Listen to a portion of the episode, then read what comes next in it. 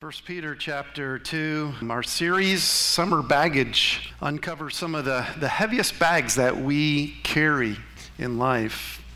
And what we're being encouraged to do is to exchange these heavy bags for the peace of God.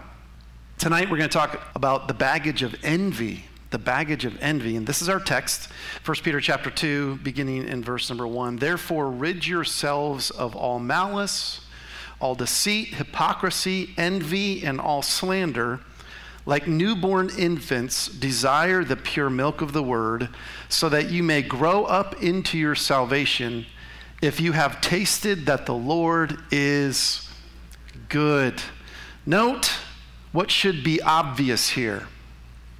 It should be obvious here that when Peter uses the word yourselves, he's talking to us, he's talking to believers. If you go back to the beginning, just the first opening paragraph of this book, he's clearly writing to believers. He's writing to those who have been sprinkled by the blood of the Lamb. Have you been saved? Have your sins been forgiven? Have you been washed clean by the blood of Jesus Christ? Well, this is who he's writing to. He's writing to us, he's writing to believers. And evidently, what's happened is sin has crept into their hearts unawares. Uh, reading John 21, it seems to me like Peter was no stranger to envy. When we, when we looked at the baggage of pride, we also uh, were here in 1 Peter. Um, Peter was no stranger to pride. And I would, I would dare say that I don't think Peter was a stranger to envy as well. You remember in John chapter 21 where the Apostle John, right, this is just as this is right at the end of Christ's earthly ministry. And John, uh, Peter is so concerned about John, and John was so close to Christ. Of course, Peter's in the inner circle. But I think that there was some envy there that Peter had of the Apostle John. In Luke chapter 22, even at the Last Supper, remember the disciples, man, they are jockeying for like, who's going to, who's going to have the best seats? You know, who's going to be sitting with the greatest honor in the kingdom? And I think if we do some soul searching, and this is what I hope that we will do as believers tonight, that we will do some soul searching because I think we might be surprised to find that here in our own lives, we are carrying this heavy baggage of envy. And most likely, we're not even aware that we've been toting around this baggage of envy, and it's been robbing us of joy and peace in our life. So, I'm, what I'm praying is that the Holy Spirit will help us identify it in our lives tonight and help us exchange that for Christ's peace. So, we're going to look at, first of all, the curse of envy. Because envy is what has been called the poison of the soul. The poison of the soul. What do you know about envy. When you think of envy, what do you think of? Oftentimes we think we, we kind of lump envy in together with jealousy, don't we? Uh, sometimes we think that envy is always something that whenever we use the word, it's wrong. Like, have you ever said to someone, man, I envy you? Like, you're going to Hawaii. I've always wanted to go to Hawaii. Man, I envy you. It doesn't mean that we, that we necessarily mean it in the worst sense of the word. We're just saying, hey, man, that's cool. You get to go to Hawaii. Man, have a blast, right? We, we don't mean that necessarily in the worst kind of a way. It's not bad a bad thing to admire something or that someone has or uh, who someone is. Envy goes beyond just admiring someone. Let's define it. Shakespeare called envy the green eyed monster. The green eyed monster. Here's what, here's what envy is envy is when you want something that someone else has and you're upset that you don't have the same. Again, we lump sometimes jealousy and envy together, but there's an important distinction between the two. Jealousy is oriented toward what we possess, envy is oriented toward what others possess. We're jealous for what we have, which is why jealousy isn't always wrong.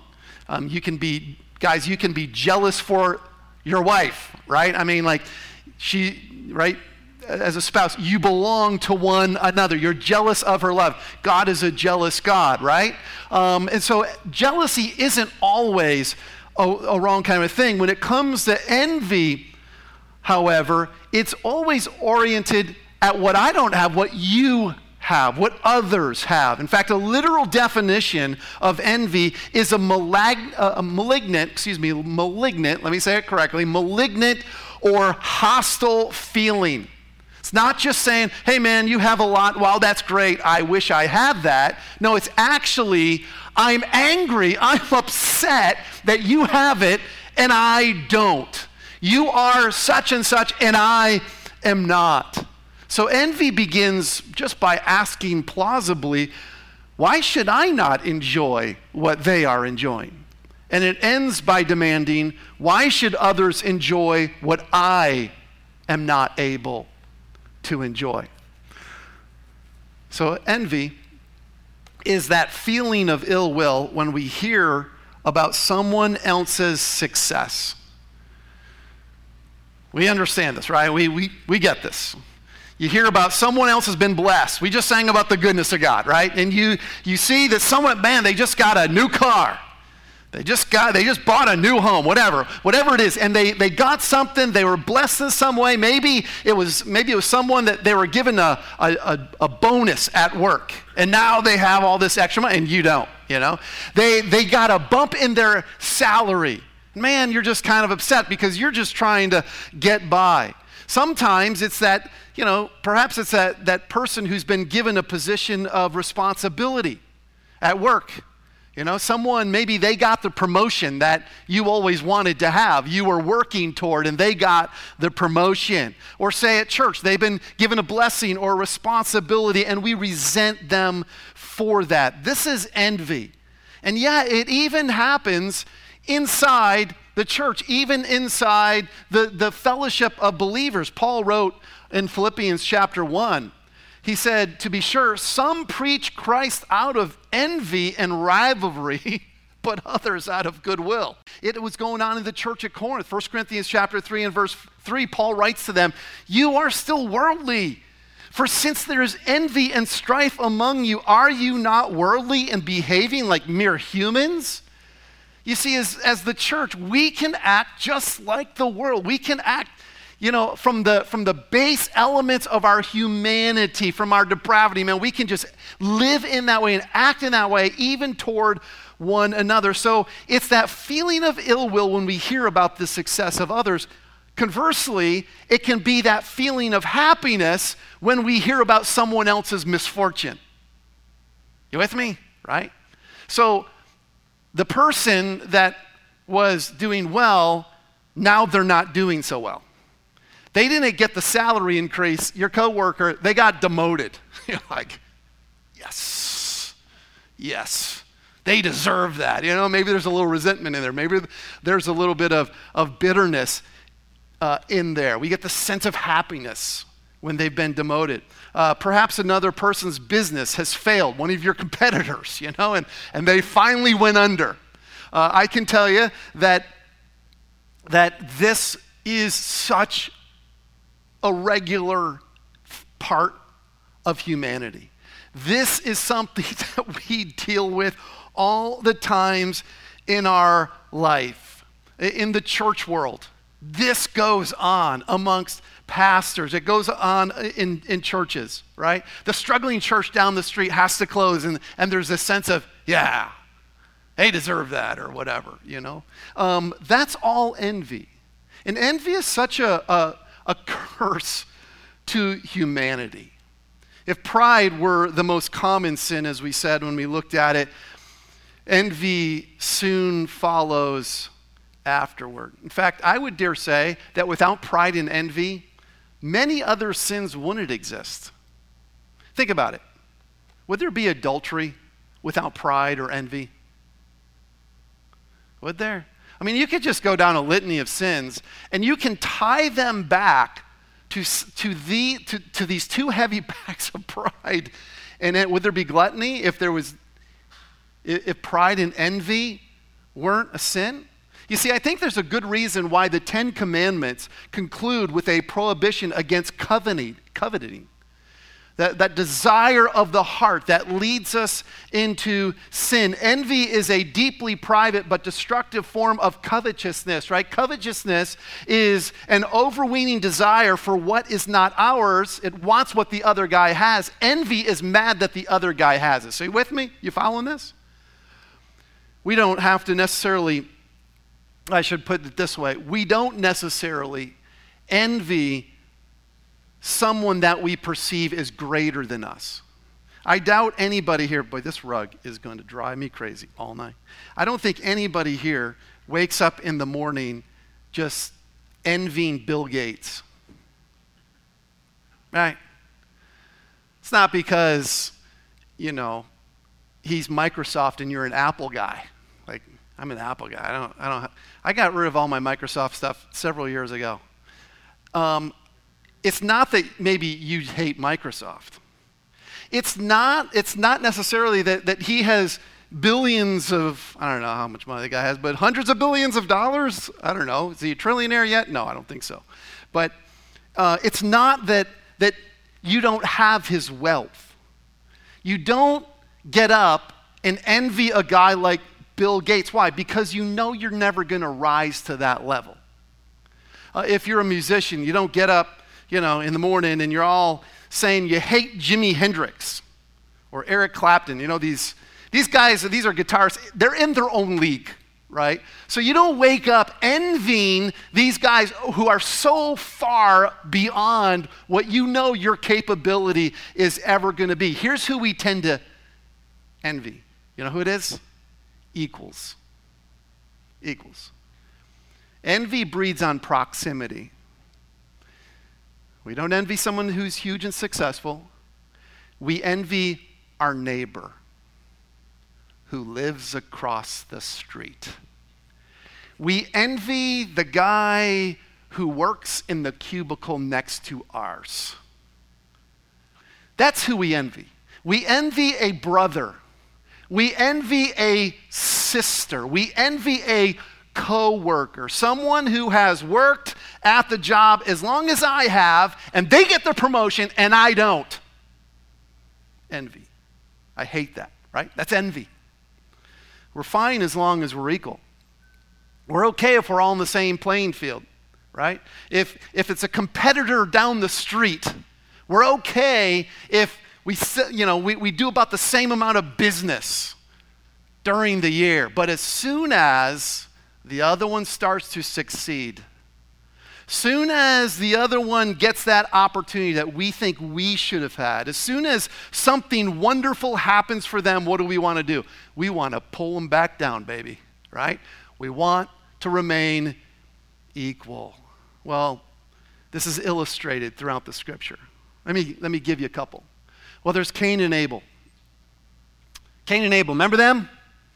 These are the, the, t- the first two kids on planet Earth Adam and Eve's first two sons, Cain being the oldest, Abel being the next. And Cain compared his own efforts to that of his brothers, and he began to resent his brother. You remember the story? I don't have time to get into a lot of details. I want to just briefly touch on a, a couple different illustrations of, of this in the Bible.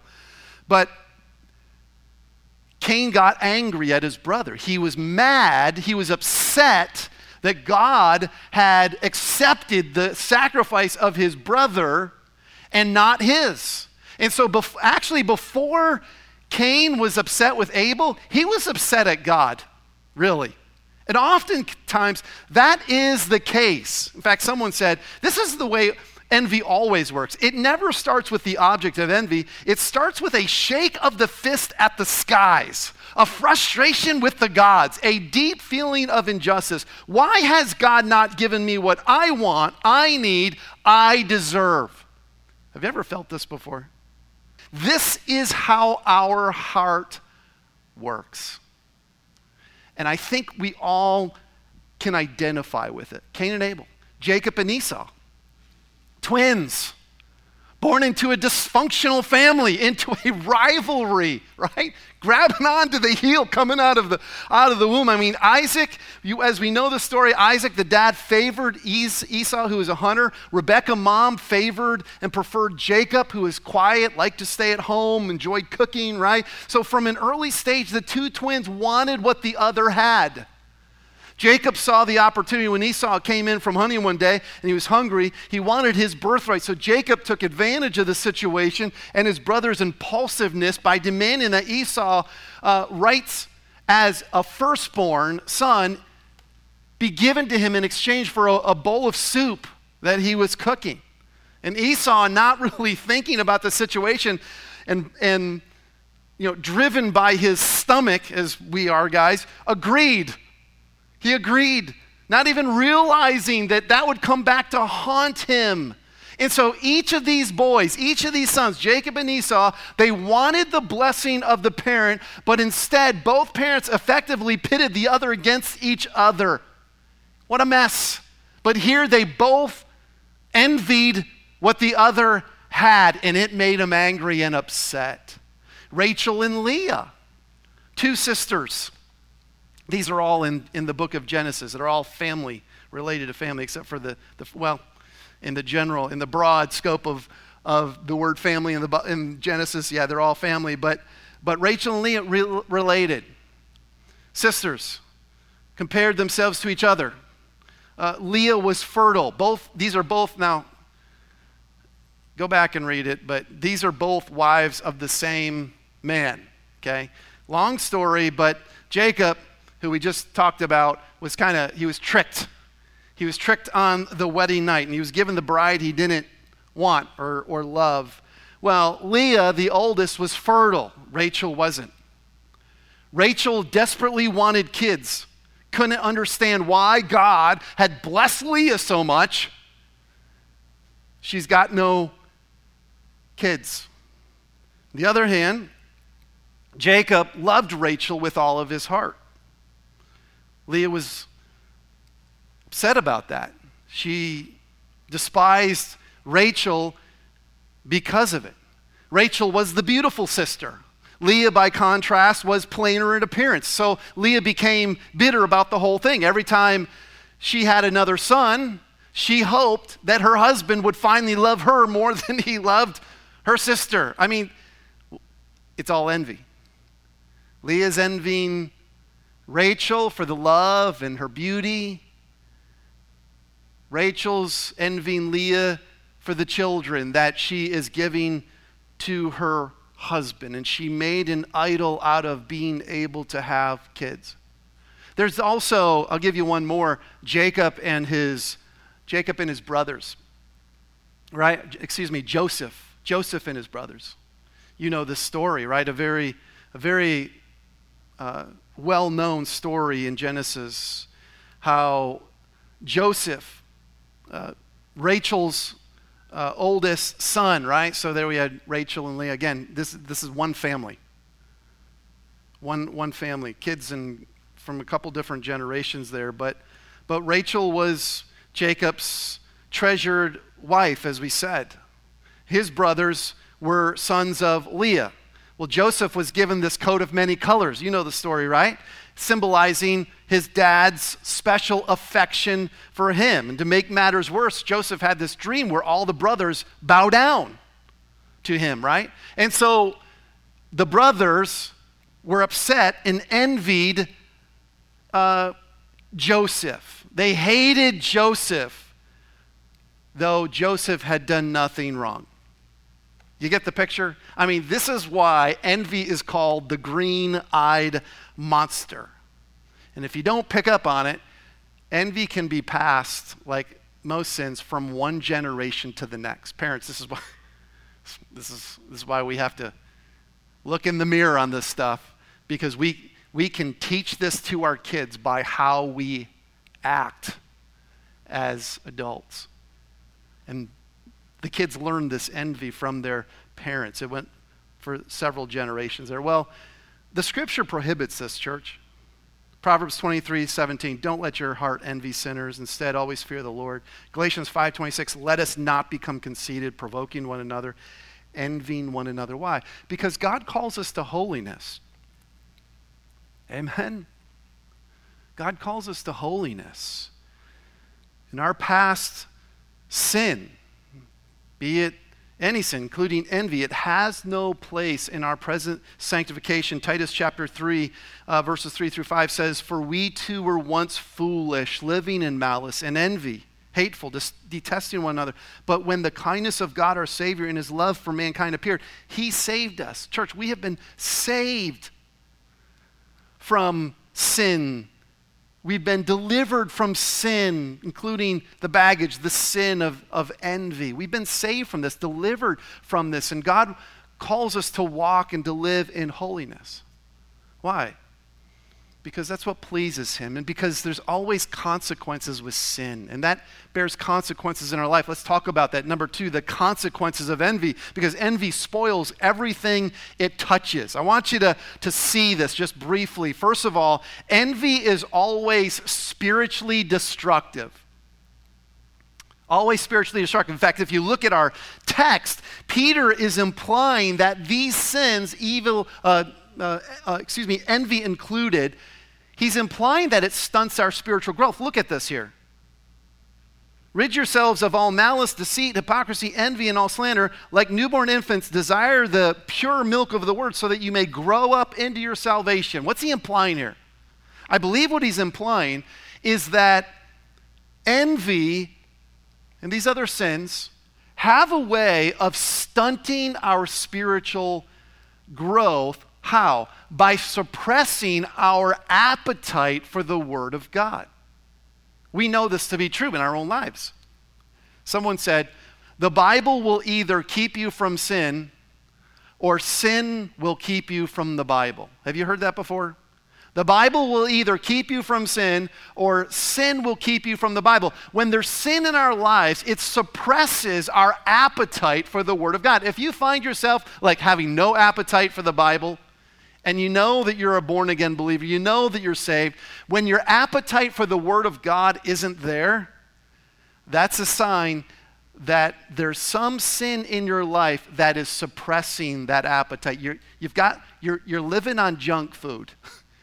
and you don't have that desire for the pure milk of the word. Now, now don't, don't think that Peter there in these verses, when he talks about the milk, he's not He's not contrasting the milk and the meat. That's not the point in this particular passage, right? Milk for babes, uh, meat for the mature. He, that's not what this is about. He's just simply pointing to the fact that the Word is where we get our nourishment, okay?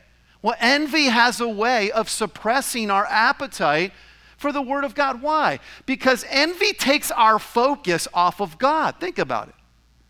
We were singing these songs tonight 10,000 Reasons.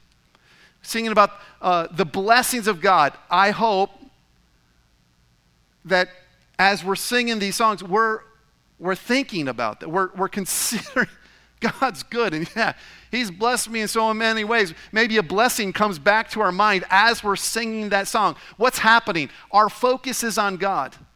But when we're envying, we're not focused on God. What do we focus on?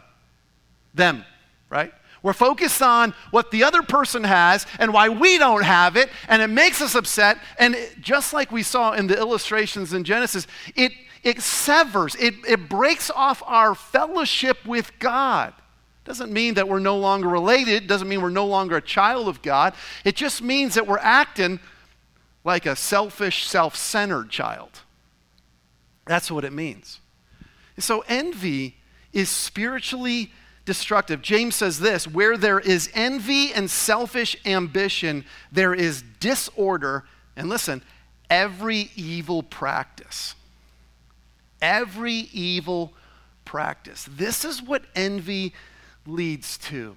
You see, envy replaces God on the throne of our heart. And we, be, we put ourself there. We put ourself on the throne. I deserve that.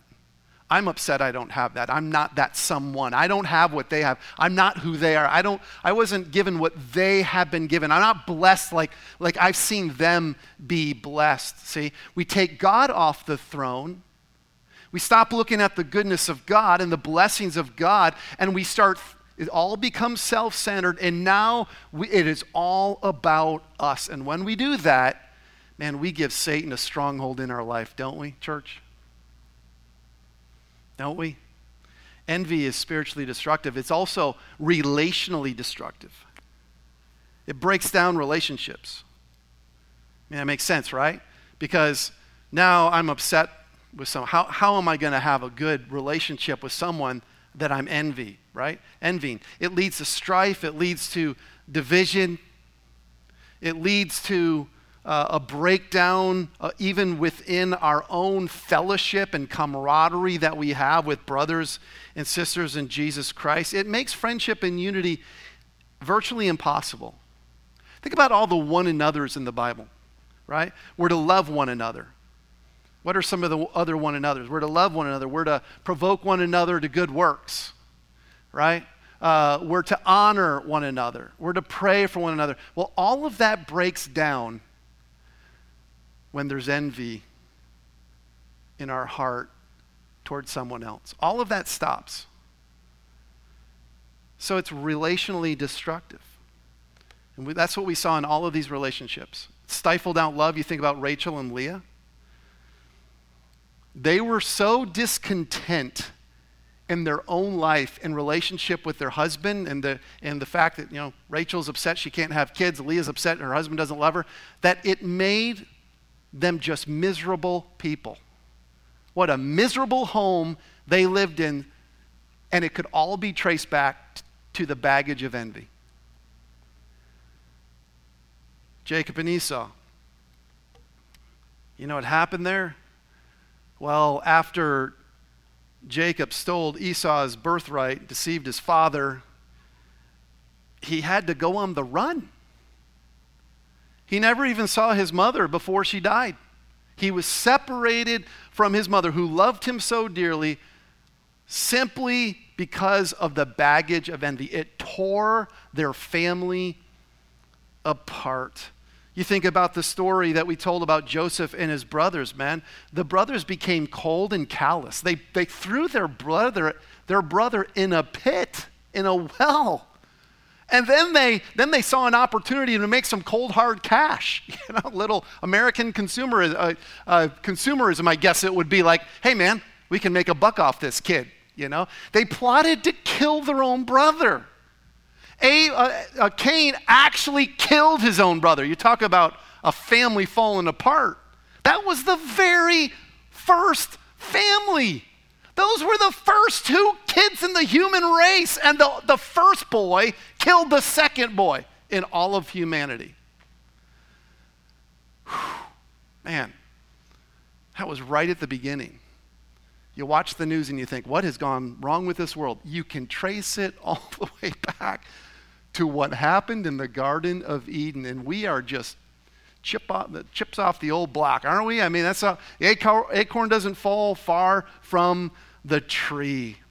Envy is relationally destructive. It's also personally destructive. Man, it robs us of our peace, it robs us of our happiness.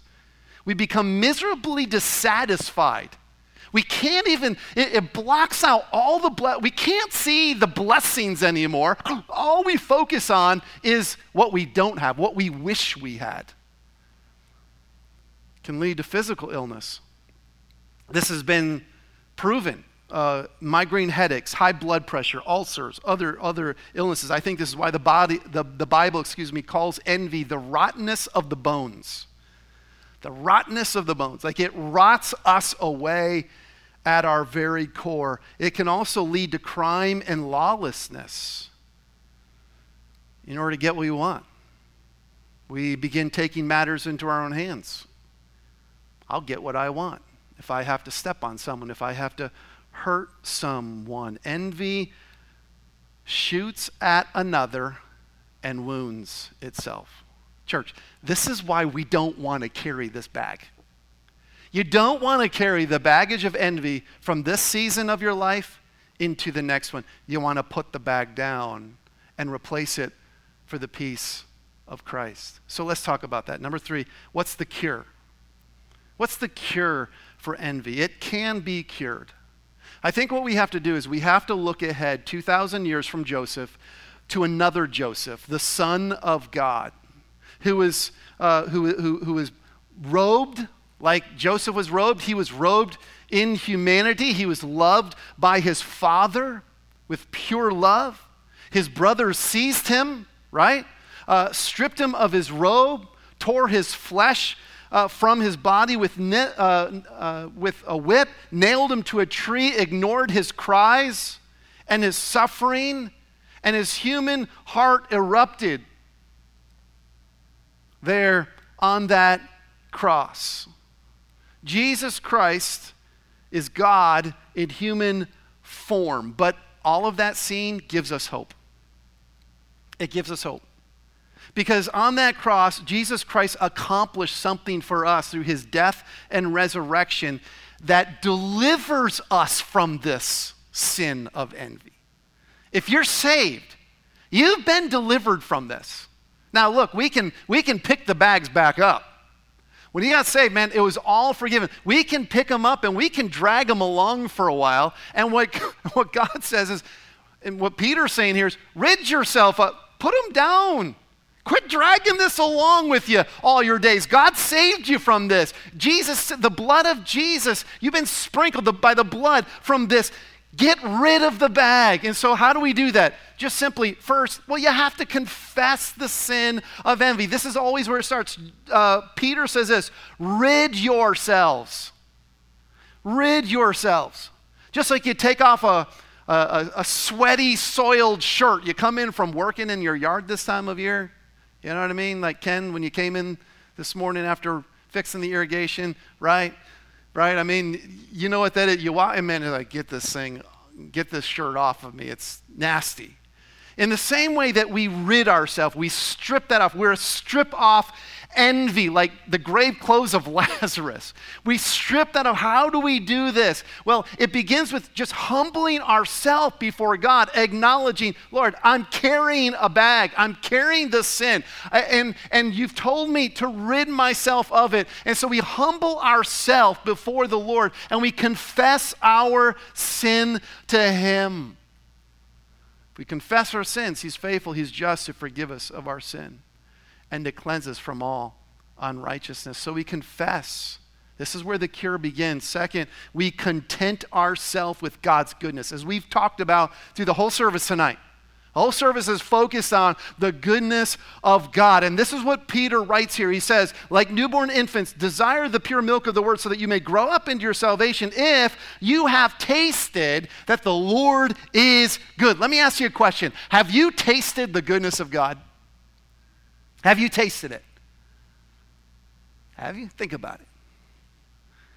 Have you been saved? Well, if you've been saved, you've tasted it. And you've tasted it not just the moment you were cleansed of your sin and made a, a child of God. You've tasted it over and over and over and over again since that day. God has been good to you, hasn't He? Has He? I know sometimes we doubt His goodness. That happens when we get our eyes off God and start looking at other people. I, I challenge you to go to, to Psalm 73 this week. I'm just going to touch on it. Psalm 73 is written by a, a guy by the name of Asaph. And the first three verses, Asaph begins by saying this. He's like, hey, dude, I know that God is good. He says, in fact, he says, I know that God is good indeed. Like, without, without a doubt, God is good. And he, he, he speaks of the goodness of God for a moment. And then he said, But for me, my feet almost slipped, man. I almost went off the rails. My steps almost went astray from God. Why? He said, Because I envied the arrogant. I started looking around And what I was seeing was that I was seeing that the proud, the arrogant, the wicked, those who don't love God, those who don't live for God, man, it just seems like they're doing okay. They're eating well, they're sleeping well, their life seems to be trouble free, unlike ours, you know? I mean, you watch your neighbor and it just seems like, man, what? they live like the devil and it just seems like everything's good for them, everything's wonderful. Like they got no problems in, in the world. They're proud and they're proud of it. Uh, Asaph says, Man, I, they run their mouth like God doesn't exist. And it seems like they just keep living on easy street and getting rich. And to Asaph, man, it made him mad. It upset him. You ever been upset about this? This very thing? God, I'm just trying to live for you over here. Why does all this bad stuff keep happening? Why do I keep ending up in sickness? Why, why is it that I can barely get ahead? You know, why, why is it that, that one bad thing after, a, uh, after another happens to me when the unsaved out there seems like they don't have any problems? What is going on? Trying to live a God fearing life, but all it seems I ever get in return is pain and suffering. And envy was spoiling Asaph's attitude. It was robbing him of his joy. It was making him miserable. It was rotting him at his core. And listen, church, when we find ourselves in the same place as Asaph, we need to do what Asaph did. And when you read Psalm 73 tonight or tomorrow, here's what you'll find out Asaph refocused on God. He said he went into the sanctuary, and in the sanctuary, it dawned on him. What happened? How'd that happen? He took his eyes off of what he was envying and who he was envying, and he got his eyes back on God. And he said, In a moment, what I realized was I remembered their end. I realized that I, re- I remembered their destruction. I remembered that, man, in a moment, they die and they're gone, and they have an eternity of consequence to pay for this. They, they go into suffering for all eternity. And he says, It dawned on me, why was I so foolish when God has been holding my hand all along? Yeah, I've had pain and suffering, but God has been there with me. He's, he's helped me, He's carried me along the way. He's provided for all of my needs. Church, has God provided for all of your needs? Yeah. Have you ever wondered if he was going to provide a certain need? Yep, I'm pretty sure. But did he provide in some way, shape, or form?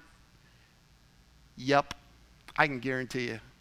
We pass the mic around.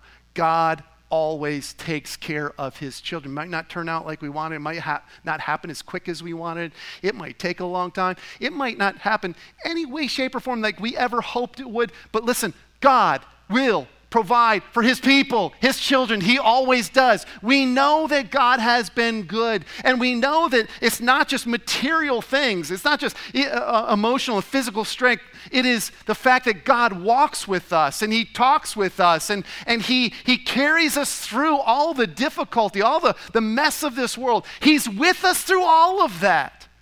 And Asaph finally admitted this. This is when you read Psalm 73, you get down to verse 22. Here's what he says he says, he uses a word I wasn't allowed to use when I was a kid. Now it's English and it's a translation. But he says, I was stupid. How many of you couldn't say stupid when you were a kid? Was I the only one? Okay. Well, you grew up in a pastor's home too, Rick. That's why. Yep. Couldn't, couldn't use the words, you call your sister stupid. Oof. You were asking for a licking. Yeah. Woo. But he says, you know what? He says, I was stupid. I was, I was stupid and didn't understand. I was an unthinking animal toward you, God. I am always with you. You hold my right hand. You guide me with your counsel. And afterward, you're going to take me up to glory. See? He got a new perspective. He took his eyes off of what he was envying. He got it back on God, and everything made sense again. God's with me. God's got a better place for me. And he says in verse 25, Who do I have in heaven but you, Lord? And then he says this I desire nothing on earth but you. Do you see it? He put down the bag. He put down the bag and he exchanged it for peace. There is so much peace, church, when you can say, I don't want anything, I care for nothing but God. Doesn't mean you don't get up and go to work so you can put food on the table. Don't misunderstand. But you understand, like, it's like, I'm not living, craving anything. I have the Lord. The Lord is my provider, and the Lord will take care of me. Earthly evil desires fade away when we content ourselves in the Lord. The cure for envy is contentment. Contentment in Christ. When you're satisfied in Jesus, you don't need someone else what they have. You don't need to be what someone else is. You don't have to have anything more than what you do. You're not looking at other people for your happiness. You don't need what other people have for a, a happiness fix. The cure for, for envy comes in a contentment that is found not in comparing ourselves to other people, but to Christ. Walking with Him, setting our minds on heavenly matters, finding our contentment in Jesus. Peter says, Taste have you tasted the goodness of, of God? Look, I encourage you to taste again the goodness of God.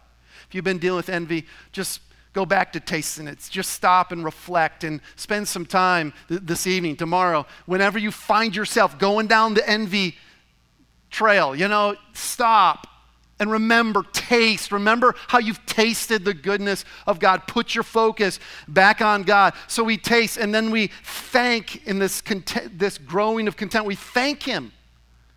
We have a spirit of gratitude. We've reflected on His goodness, and then we give Him thanks for what He has done. And then, after we've, we've, we've tasted it and we've thanked Him, then we can take that spiritual food. We can fill up on that spiritual milk that we need. It's soul food, church. We start allowing the Word of God to satisfy and to nourish our spirit, man our whole attitude and perspective in life changes. So we confess. This is the cure. We content ourselves in the goodness of God, and then we cultivate a heart of love. We can't cultivate a heart of love until we've confessed, until we've contented ourselves in Christ. And when we've confessed our sin and contented ourselves in Him, then we can cultivate a heart of love. Here's what 1 Corinthians 13 4 says it says, that envy, excuse me, it says that love does not envy. This is the kind of love that is to be practiced. Love is an offensive weapon. So, quickly, how can we love? How can love act as a have a curing effect in our life against envy? Well, we can love well by celebrating. Celebrating. If you're feeling overlooked, if you're feeling like God somehow passed you up, look up and celebrate with someone else. Be excited. That person that you're kind of upset that they're doing so well, and start celebrating their win. Start celebrating their success. The Bible says, rejoice with those who rejoice. Look, this isn't easy to do. But when we learn to do this, when we, when we develop this mindset to rejoice with those who are rejoicing, it becomes a practice we can master. And it can almost become like a, like a, a, a natural reaction where someone is blessed, rejoice with them. Hey, you got that new car. Praise God, man, that's awesome. I'm glad you've been blessed that way whatever it is, wherever you find your heart being tempted to envy, immediately just rejoice with them and thank God for what He has done for them. Send an email, a text right on the spot, and it will chase those negative feelings away. We can love well by celebrating. We can love well by giving, just being generous to others out of the kindness of our heart, when we do that, envy flees. When, when, we're, when we're giving to others with an open hand, it's not all about me and what I can have and what I can grab. And, you know, this kind of a, a life of discontentment and greed, it just fuels things like envy. And so when we hold our possessions with open hands and we're generous and giving to others, it just naturally lends that we're not gonna, we're not gonna be wanting what other people have. We're given what we have away. We can love well by giving, and then we can love well by praying. You find yourself having a hard time with envy with someone, begin praying for them. Look, I know at first it, it's a struggle to do. But over time, again, this practice becomes a habit. This is back to my story about this guy, you know, in the, the church that got this building and all just wonderful things, you know. I, I began hanging out with that guy, rejoicing with him, saying yay, giving him high fives, praying for him, praying for that God will bless him. I follow him on Facebook and I'm always like, hey man, that's awesome. That's praise God for that. That's, that's what we have to do. This is how we, this is where the cure comes in. You begin praying for God to actually bless them. Uh, F.B. Meyer, old time preacher, was invited to do this conference up at Moody's Place in Northfield, uh, Massachusetts the following year, G. Campbell Morgan, I don't know if you know these names, but two, you know, preachers, and and I think Morgan was the bigger the bigger guy, but but both relatively well known in their day, and Morgan's meetings were better. More people showed up, you know. Just it seemed like God blessed more, more more decisions were made or whatever, and Meyer confessed it. You know what? Man, I started to envy and he said, The only way I'm going to conquer these feelings is to pray for him daily. So he did that. He began praying. He began praying. After that, the Lord uh, led uh, Morgan to, to pastor in London, and he drew larger crowds than Meyer. Again, Meyer became greatly disturbed and paced the floor, fearing that, that now uh, Morgan would take people from his own church. But again, he went back to his knees and he began to pray that the Lord would fill Campbell Morgan's church so that it cannot hold any more people. This is how he prayed Fill up his church so that it can't hold any more people and send the overflow to me, Lord. but you know what? That's how you battle the temptation to envy. Fewer germs. You think about how, a, how fever kills germs, right? I mean, our body goes into this fever response to kill germs. Why? Because germs can't live above a certain temperature. Well, give me a heart that is filled with this kind of loving prayer, and the foul germ of envy will die. It will die. Your deliverance from envy will come through love. Accept the love that Christ has for you and practice that love of Christ through you. So here's our next steps, and we're done. Number one, two of them.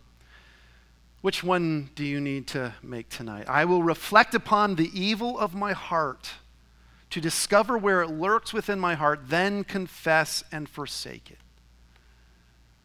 Right? We have to be able to identify that it's there. We have to identify that we've been carrying this heavy baggage of envy. Number two, I will put down the heavy baggage of envy, choosing to be content with the goodness of God upon my life and celebrating his goodness in the lives of others. Church, can we do that? Can we take that step?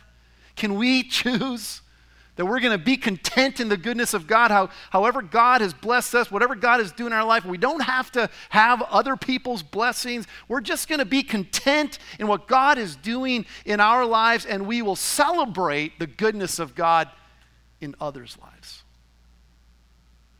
Will you take that step? When we do, by His grace, here's what we're able to say I do not need to covet my neighbor's house. I do not need to cover, covet my neighbor's spouse. I don't need to cover my, covet my neighbor's family or ministry or opportunities. I do not need to grasp for the talents and gifts of others. I am not defined by who others are or what they have. I am defined by the grace of God. Therefore, I will refuse to measure myself by a false standard. I will resist the compulsive and relentless urge to compete with everyone under the sun. I will put to death malicious dreams about the downfall and failure of others by savoring the knowledge that God has promised to graciously, freely, and abundantly give to me and them all the things in His beloved Son. We will be able to say, Christ is enough for me. Christ is enough for me. Jesus is enough for me. Would you bow your heads together with me? Which next step do you need to take? Heavenly Father, we know that envy and jealousy are no match for your mercy and grace. Forgive us, Lord, for grumbling over how you bless others, and help us to be grateful for all the ways you have kindly blessed us. And we pray this in Jesus' name.